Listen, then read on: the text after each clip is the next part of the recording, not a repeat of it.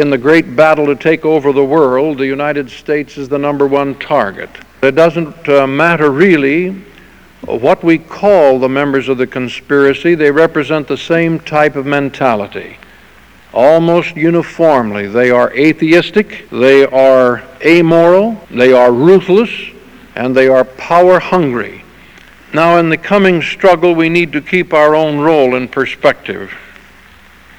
Not only must we stay in the fight and avoid getting discouraged, but we must remember that there is an intelligence far superior to our own that has a much greater vested interest in this fight than we have. He's been at it longer. He was the one that inspired the founding fathers in the first place.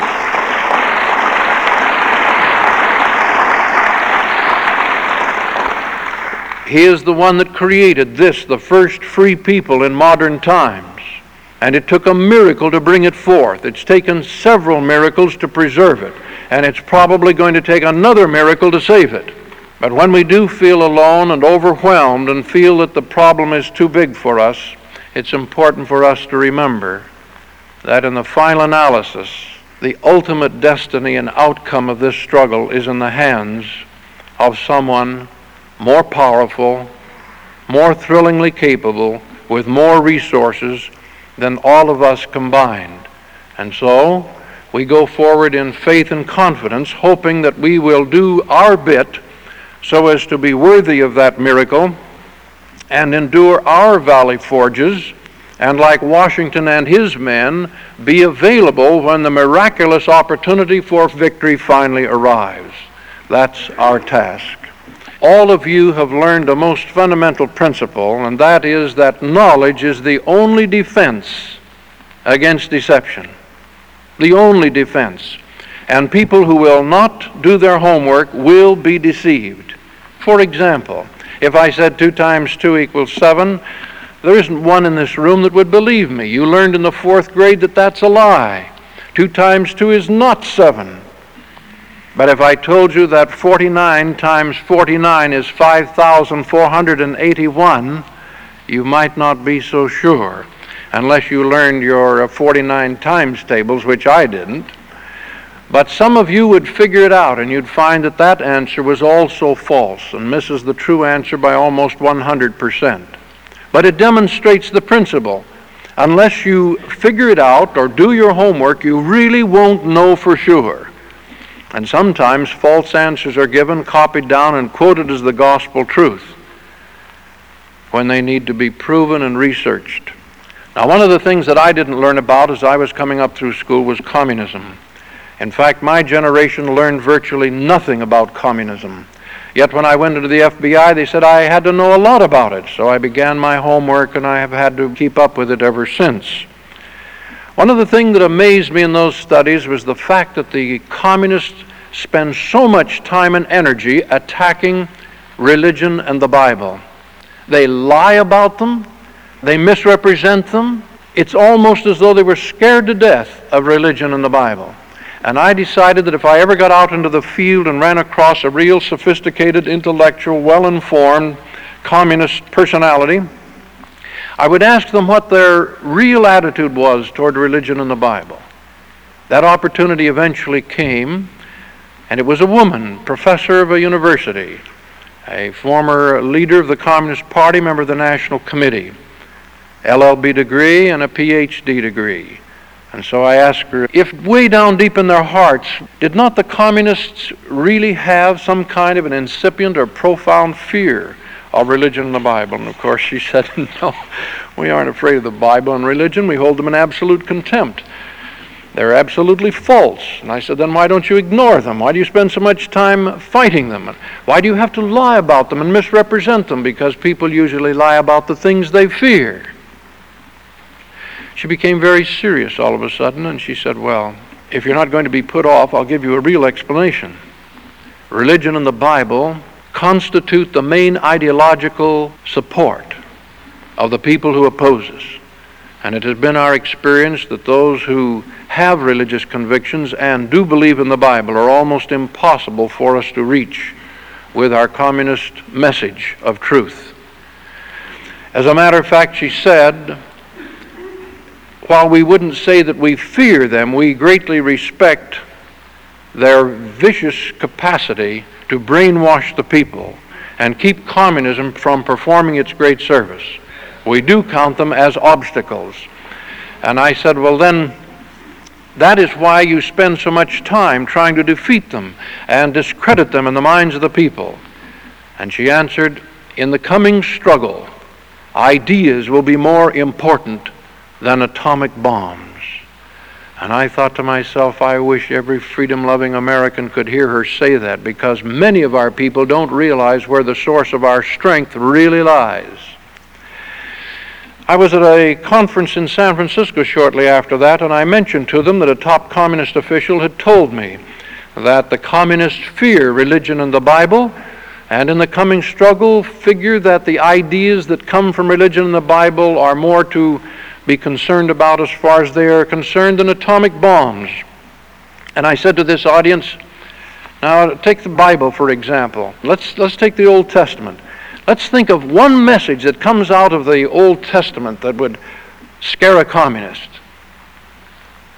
And nobody answered for a while until finally an elderly gentleman held up his hand and he says, oh, Well, Mr. Skousen, I don't think I know, but I say, if they're scared of it, I'm for it. I, I, I thought to myself, now, that's really the crux of our problem. The communist enemy has recognized the source of our strength more than we have. And our people say, well, if they're for it, it must be good and on our side, which it is. But meanwhile, uh, what are some of those ideas? Tonight I've been asked to cover 10 of them. And I'm going to try and treat them very basically and in a way that will help us appreciate why the communist hierarchy has spent so much time and effort and energy trying to discredit these ideas. These particular 10 ideas that I will treat are known to us all as the Ten Commandments. Actually, they are not numbered in the Bible, and there are two numbering systems that have been arbitrarily assigned to them.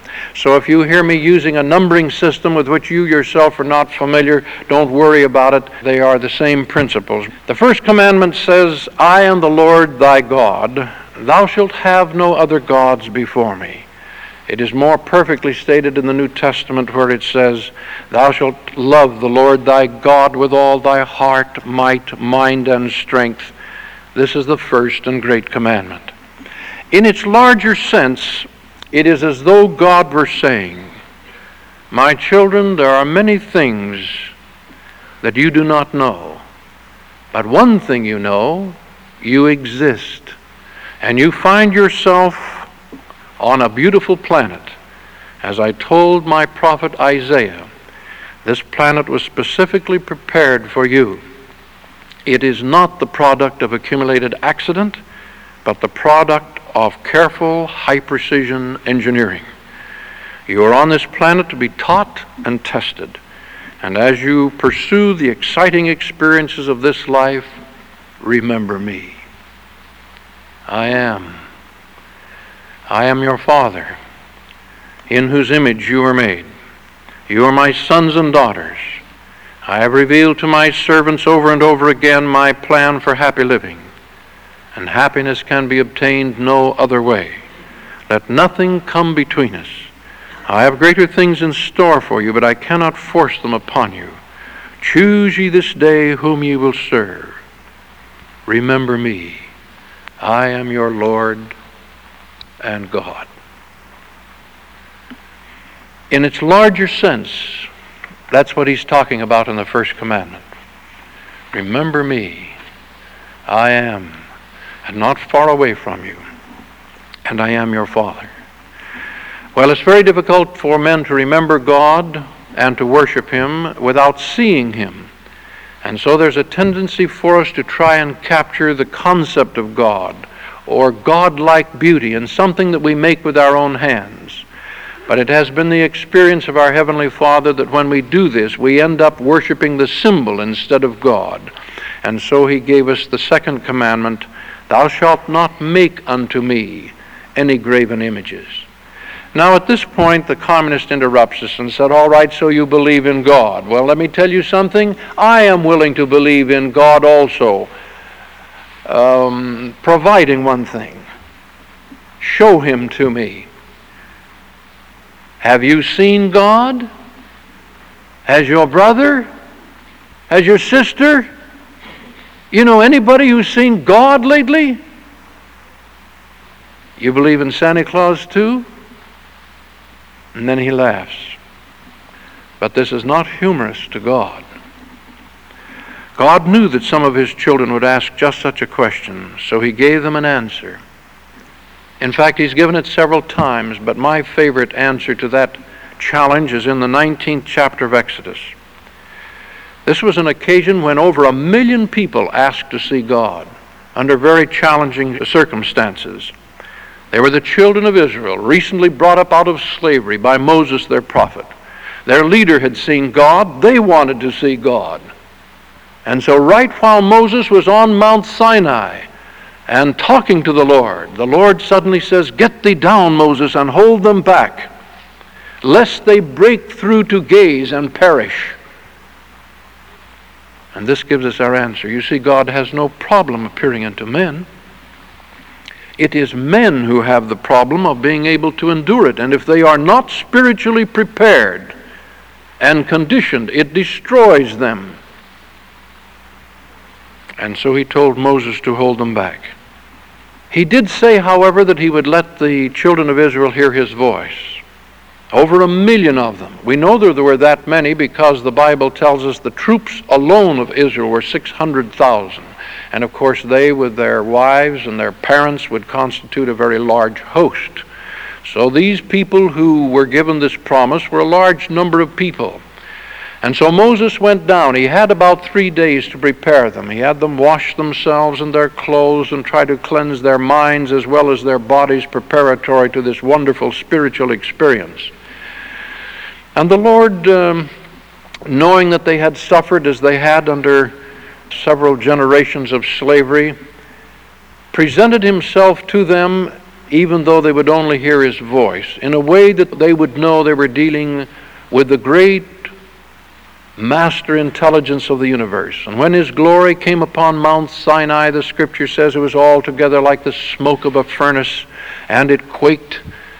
And Moses brought the people as near as they dared come, and then they heard the voice speak.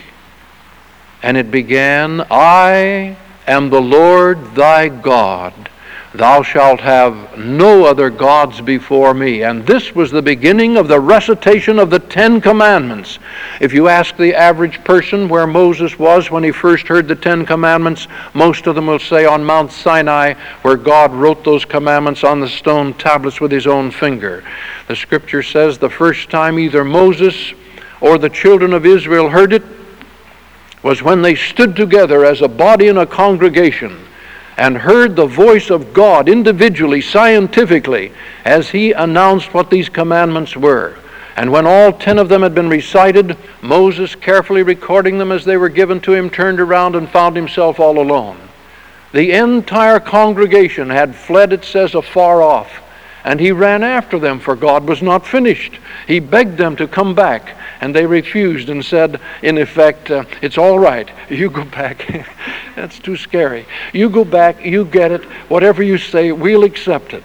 And so he went back up and received the rest of the law, and it's contained in the 20th chapter of Exodus, 21st, 22nd, and 23rd chapters. Now, it was shortly after that that some of them were prepared sufficiently to come into the presence of God.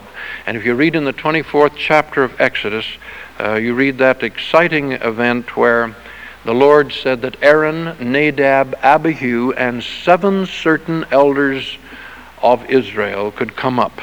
And the scripture says, And they saw the God of Israel, and there was under his feet, as it were, a paved work of sapphire stone and as it were the body of heaven in its clearness. So men can see God.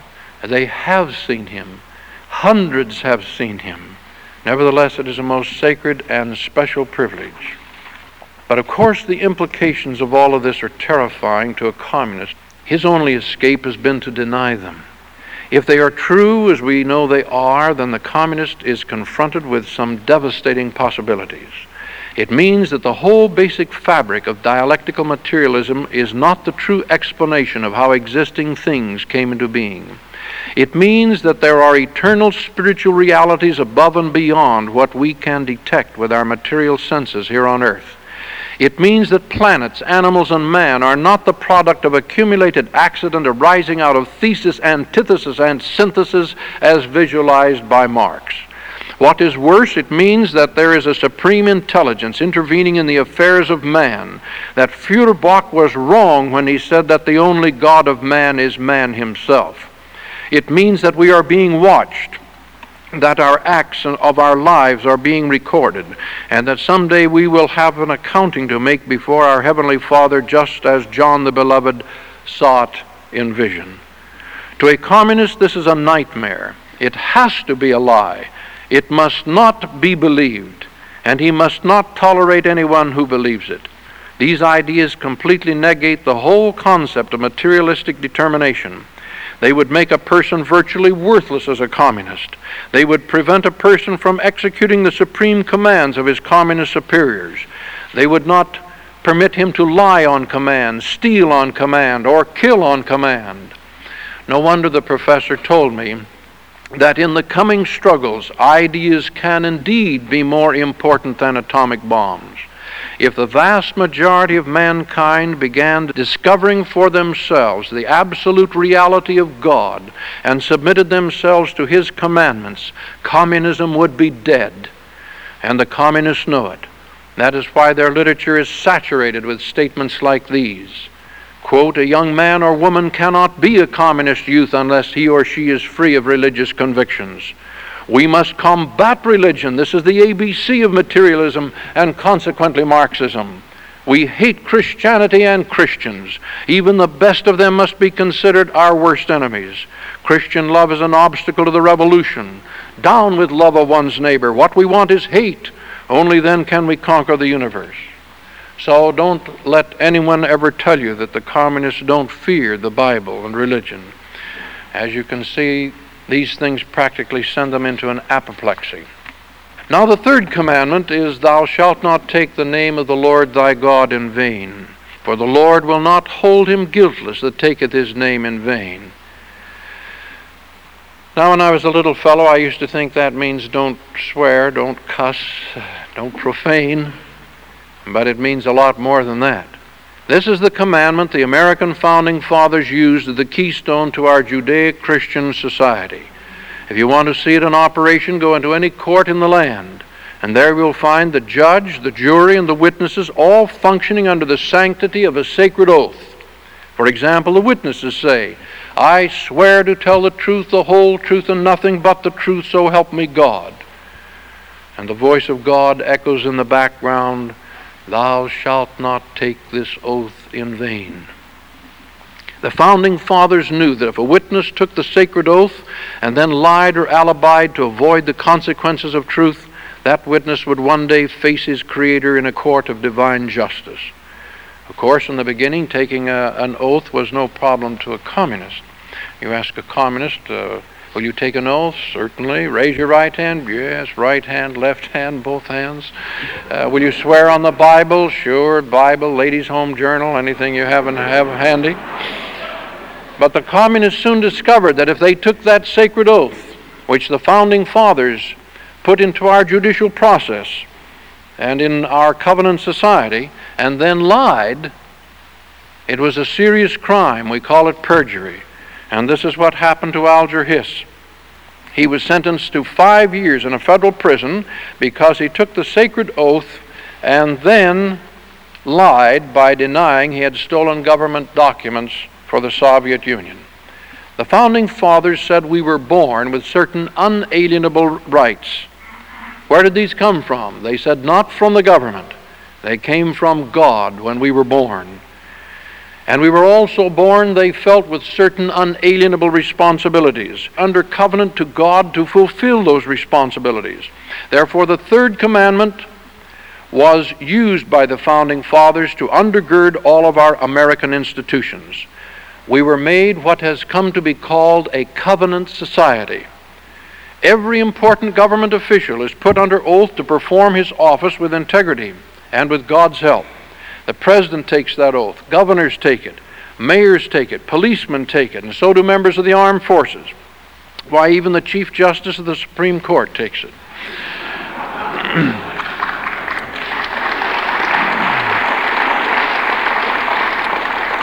And God says, Thou shalt not take the name of the Lord thy God in vain.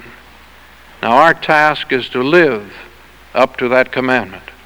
Believe me, if each American exerted himself to honor every sacred promise made in the name of deity, our courts would provide a hundred times more justice, our business life would be profoundly more honest, and the administration of government would be magnificently efficient. But even so, to the extent we do fulfill our sacred oaths, to that extent we add strength to our society, and the communists know it. Now let's take a look at the fourth commandment. This one is part of God's program for survival training. And it really works. This survival training is to be taken once a week. Therefore, God said, Six days shalt thou labor and do all thy work, but the seventh day is the Sabbath of the Lord thy God. Now, when the Lord says, Six days shalt thou labor, I don't think he's against the five day working week.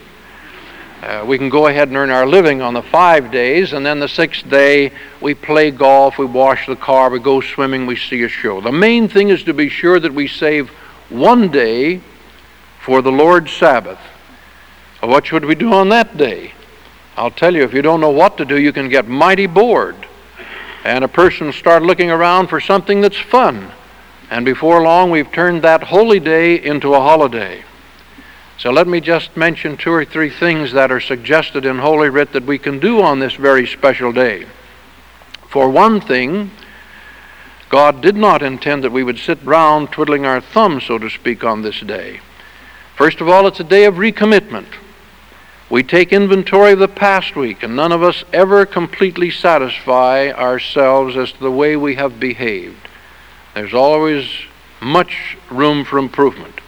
So we go to the church of our choice, we participate in devotions, we listen to a good sermon, and renew our covenants with God.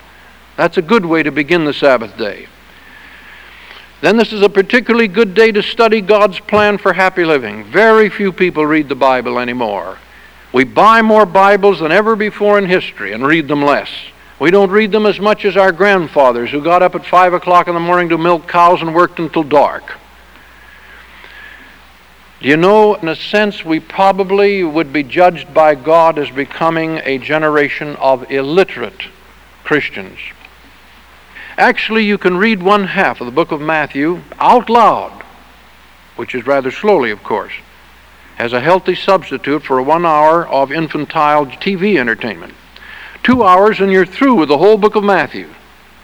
Then you have something really worth remembering. To appreciate how terribly superficial we've allowed ourselves to become. Think of the number of hours that you might have spent watching TV lately, and then ask yourself if any two hours of it was worth trading for a personal knowledge of what's in the book of Matthew. If you haven't done much Bible reading lately, try it next Sunday. You'll find it most enjoyable and very satisfying. There's a great basic eternal spirit that goes with the scripture which we can get nowhere else.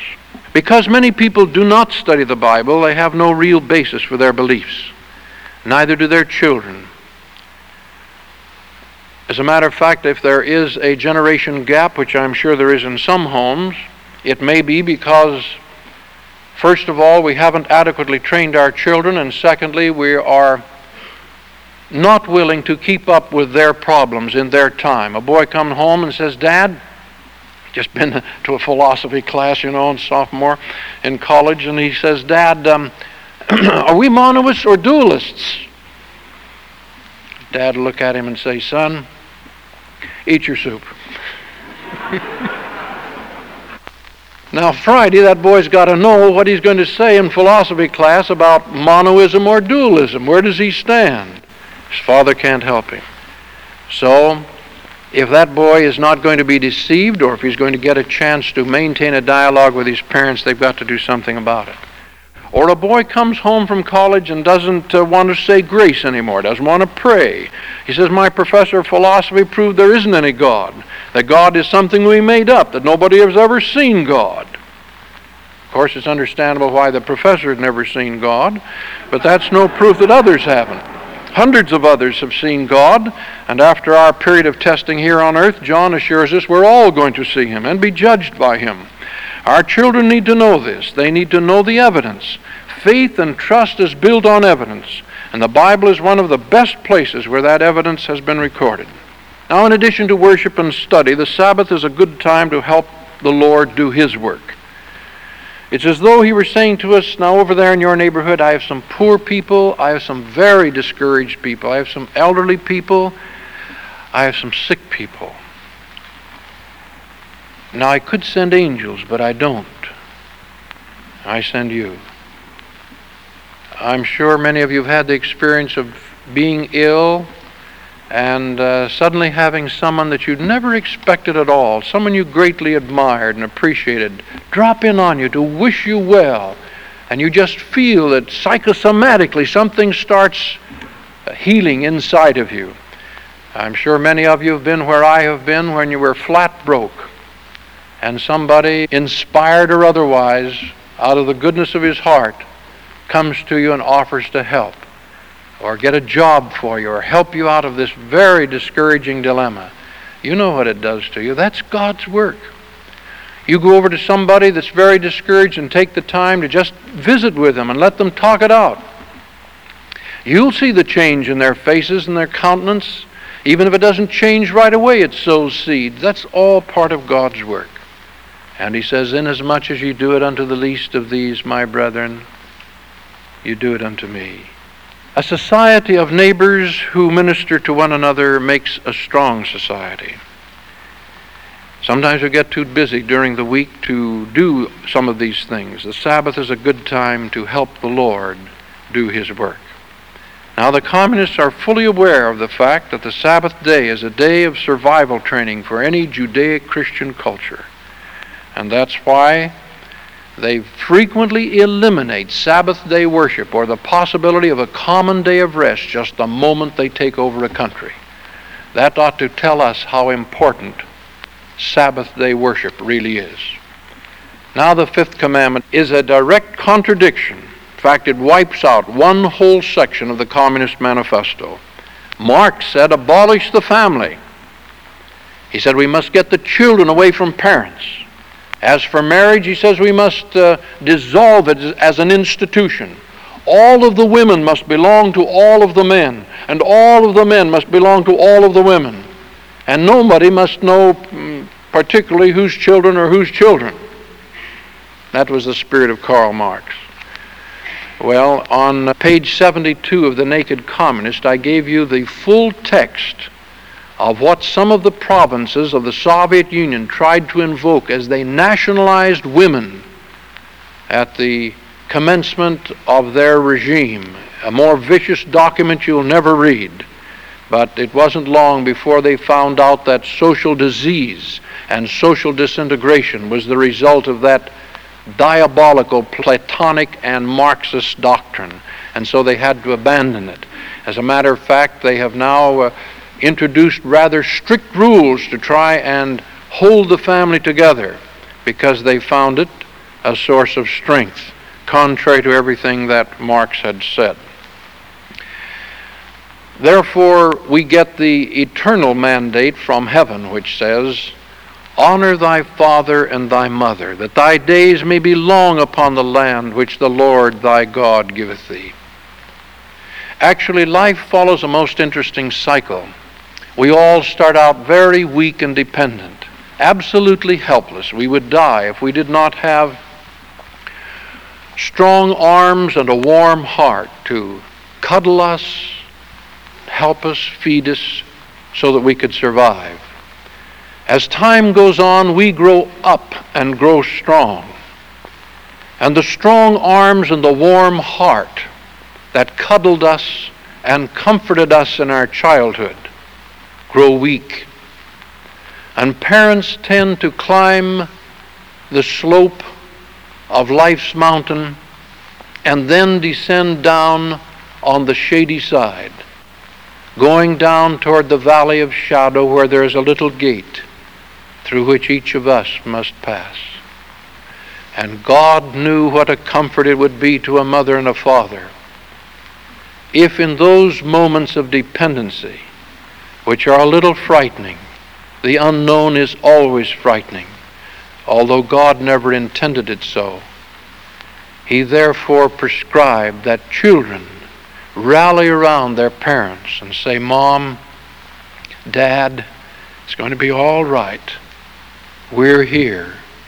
And their strong hands and their warm hearts make a difference as one descends into the valley of shadow. So that was God's commandment. Honor thy father and thy mother, that thy days may be long upon the land that the Lord thy God giveth thee. Meaning that if we honor our parents, our children are more likely to honor us. And our Judaic Christian culture requires that we maintain family solidarity. It is the basic unit out of which freedom, respect for law, knowledge, understanding, and worship of God should grow. The sixth commandment Thou shalt not kill. Anyone who believes this would not make a good communist. He wouldn't make a good Black Panther, a weatherman or other conspiratorial force who look upon murder and assassination as a major political tactic. God said the sanctity of human life must be safeguarded. And therefore he said to one of his greatest prophets immediately after the monumental flood, He who sheds the blood of man, by man shall his blood be shed. God invoked a responsibility on society to discover those who deliberately destroy life, bring them to justice, and under very strict rules determine whether or not they are guilty. And if they are, dispatch them back to the spirit world for God's judgment. This commandment was repeated to Moses, and it was never countermanded in the New Testament. As a matter of fact, if you'll read the Sermon on the Mount, you'll find that Jesus incorporated all of these basic Ten Commandments as the minimal requirement for Christian conduct, and then said, using that as a floor, I say unto you, go even higher in your conduct and in your ideology. Do you remember that? I hear some people saying, well, of course, all of this part of the Old Testament was wiped out. If they say that, they do not know either their Old Testament or their New Testament. As Paul said, the only part of the Old Testament that was wiped out after the coming of Christ were the dietary laws and the many superficial sacrifices that were really teaching devices or a schoolmaster to teach the people the rhythm of obedience until the Messiah came. The Ten Commandments were never revoked, and they're part of Christianity as much as they are the Judaic code. In the United States today, we average about 11,000 murders per year. We have a lot of those who now say we should do away with capital punishment because God said, Thou shalt not kill. And if men should not kill, the state should not kill. This is a complete perversion of the original concept, which was to keep life sacred. And if we do not use capital punishment as God commanded for those who are guilty of cutting short human life, then we make the life of the criminal more sacred than that of his victim. These are very fundamental things in the basic concepts that are contained in Holy Writ. Now, the seventh commandment is also designed to strengthen the family. This commandment is that mothers and fathers and parents and children shall maintain their mutual confidence. And we do this by living up to the commitments that we've made to each other. And so the Lord said, Thou shalt not commit adultery. All forms of immorality which are abhorrent to God are described in detail in Leviticus chapters 19 and 20. The strength of the American home, and of all homes for that matter, depends upon mutual confidence husband and wife, parents and children. It's a violation of this seventh commandment which has torn apart more homes than any other single factor. Freud came along and claimed that chastity would cause mental illness. Some of us wonder if unchastity is what caused his.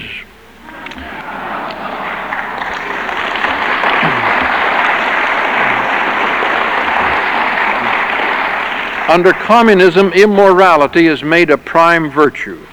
Eldridge Cleaver, the Black Panther communist, a federal fugitive, as you know, who was run for President of the United States by the Peace and Freedom Party, boasted in his book Soul on Ice that criminal assaults on girls and women was his particular specialty.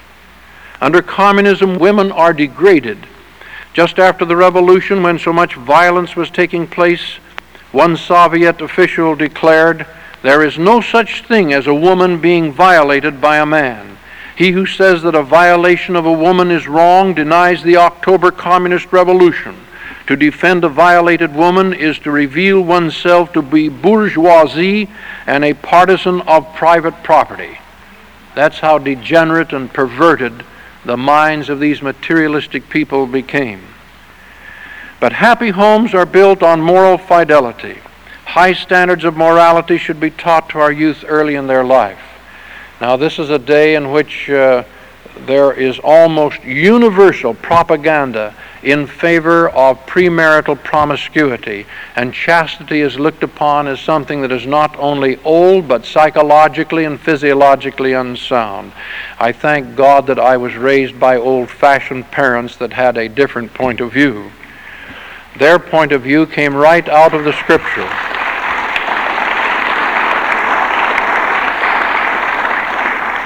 I remember my father discussing not on one occasion but many occasions the absolute necessity of maintaining moral integrity.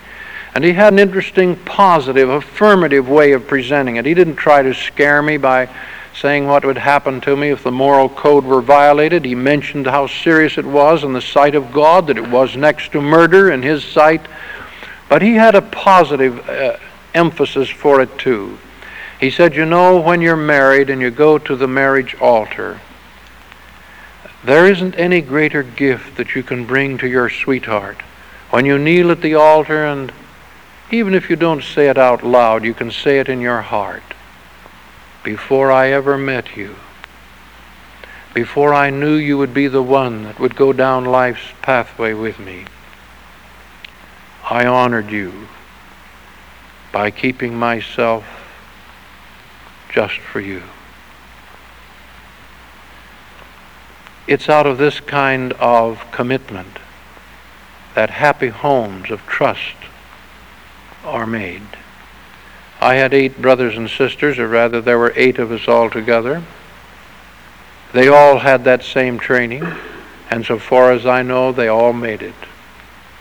And were able to go to the marriage altar with that special wedding gift for their sweetheart. Now, the eighth commandment was designed by God to protect property rights. This, of course, does a great disservice, the communist would think, to his cause and his ideology because God said, Thou shalt not steal, which is a basic communist institution. The communist commandment is, Thou shalt not get caught stealing. Now, there are many kinds of stealing. Burglary, which is stealing by stealth, breaking and entering, robbery, which is putting a person in fear and taking the things of value from his person or from his immediate presence. Fraud, which is lying and cheating to a person to get something we shouldn't get, embezzlement, taking something that we've been trusted with legally but then misappropriating it, and then outright theft. These crimes constitute the vast majority of the enumerated crimes in the United States day by day. But the worst kind of theft of all is the kind of theft that was encouraged by Marx in the Communist Manifesto, in which he said that governments should use their statutory power to tax the people and steal from them the resources that could be used for unauthorized or unconstitutional purposes. He advocated this in the Communist Manifesto, and all of you know enough about what's happening in our country today to know that unconstitutional and unauthorized distribution and dispersion of funds taken from our people is one of the most vicious, uh, prevalent crimes that is being imposed and invoked upon our people today. Marx said that the crime of stealing was committed when anyone uh, sold something for profits. You see, this was kind of a new angle. He ignored all of this stealing that God talked about, and he said, now, actually, when you go out and and sell something for profit. That's really stealing because the man who made the product should get everything out of it. Well, obviously, this ignored the fact that you can go out as a worker, as I have done, and uh, you can make all kinds of shoes or manufacture all kinds of things, and they just stack and pile up into a warehouse. And unless you get an entrepreneur who'll come along, who's got the ingenuity and is willing to stay up nights and get ulcers figuring how to distribute it, and sell it at a worthwhile price, the stuff just stays there and collects dust. And of course, this will only be done if the profit is present. Well, why does the profit have to be present? For a very simple reason. I have a definition of profit that I'll just share with you for whatever value it might have. Profit is the price you pay for something you want you wouldn't otherwise get. May I give you an example? in Salt Lake City in July, because that used to be a desert country. You wouldn't know it now with all the lovely trees and the water running down the curbs, but it used to be a desert. And in July, when it hits 90 degrees, you know that you're in a desert pocket of the mountains. And there isn't anything that we would rather have in Salt Lake City in July than a slice of ice cold watermelon.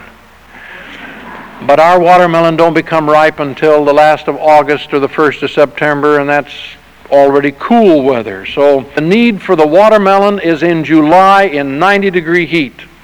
Well, down in Yuma, Arizona, by that time, the watermelon have been on for three months, and they've gone down to about a half cent a pound, or there's so many of them rotting out there on the field, you just can't get rid of them.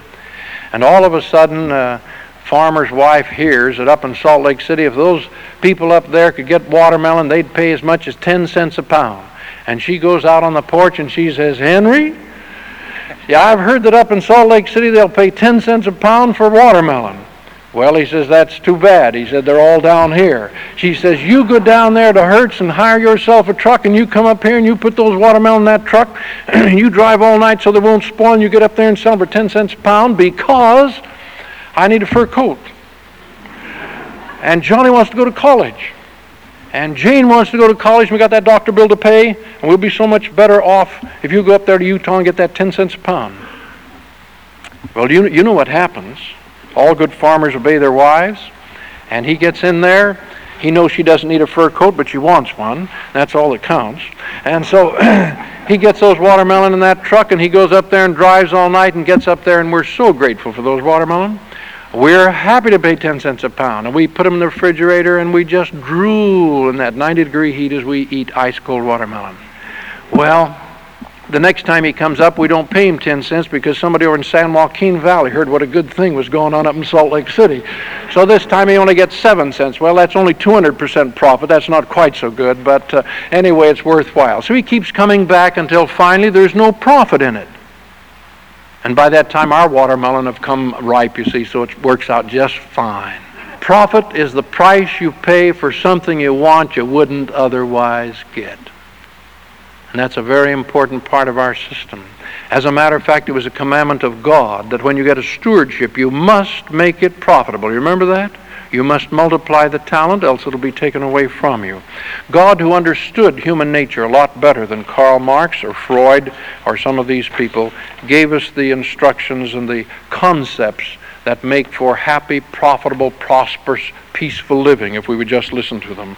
And now I must hasten. The ninth commandment. The communists train their people to become artists in violating this ninth commandment. It is, Thou shalt not bear false witness. In other words, Thou shalt not lie.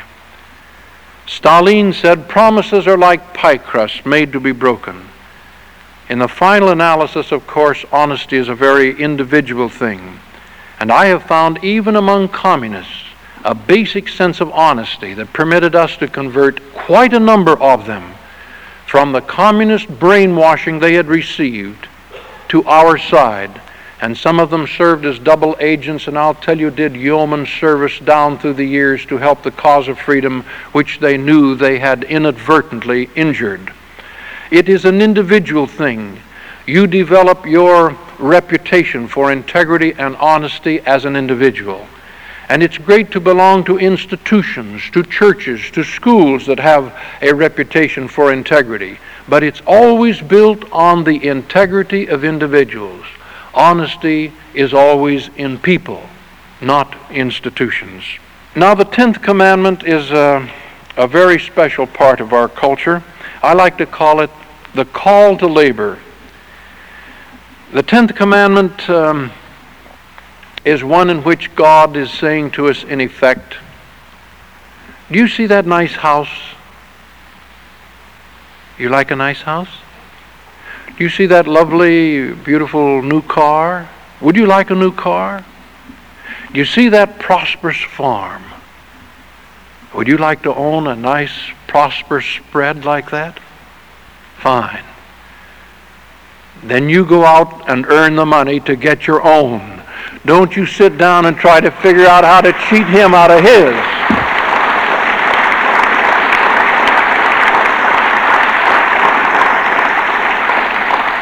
Thou shalt not covet thy neighbor's goods, or thy neighbor's wife, or his servants, or anything that is his. The Lord never said that it was evil to want to multiply and beautify and replenish the earth. In fact, that came to us as a commandment. But in every case, he said, we must do it on our own and not covet that of our neighbor and cheat him out of his. Of course, the communists specialize in coveting. They covet people, property, wealth, and power. They use blood and terror on a scale never equaled in history to satisfy their lust for other people's property. So far, they have coveted and acquired by their ruthless methods about one third of the human race as far as its political control is concerned. But they're going to lose it the Caesars, the Napoleons, the Hitlers, the Mussolinis, the Tojos, the Khrushchevs always lose in the last. Written on the stone tablets by the finger of God was the stern injunction Thou shalt not covet thy neighbor's goods. Now I conclude. You can see that there is an ideological confrontation which exists between communism and the Ten Commandments. It demonstrates why a communist feels that it is a question of life and death to destroy religious convictions and wipe out faith in the Bible among mankind. It is true that in the terrible struggle that is looming up before us, it is very likely that ideas will indeed prove more potent than atomic bombs. It is therefore most important that we have the right ideas in our minds and the right ideas in our hearts. We hasten to add, however, that good ideas, like the Ten Commandments, have significance only as they reflect themselves in the lives of our people. At the moment, there is considerable disparity, in fact, a growing disparity between the ideals of our Judaic Christian culture given to us by God and the fruits it is producing in our culture. I am therefore reminded of the words of Francis Bacon who in his day saw such a wide disparity between the beauty of Christianity and the lack of beauty in the lives of those who claim to be Christians. Therefore, I close with his words when he said, It isn't what you eat, it's what you digest that makes you strong. It isn't what you earn, it's what you save that makes you rich. And it isn't what you preach, it's what you practice that makes you a Christian.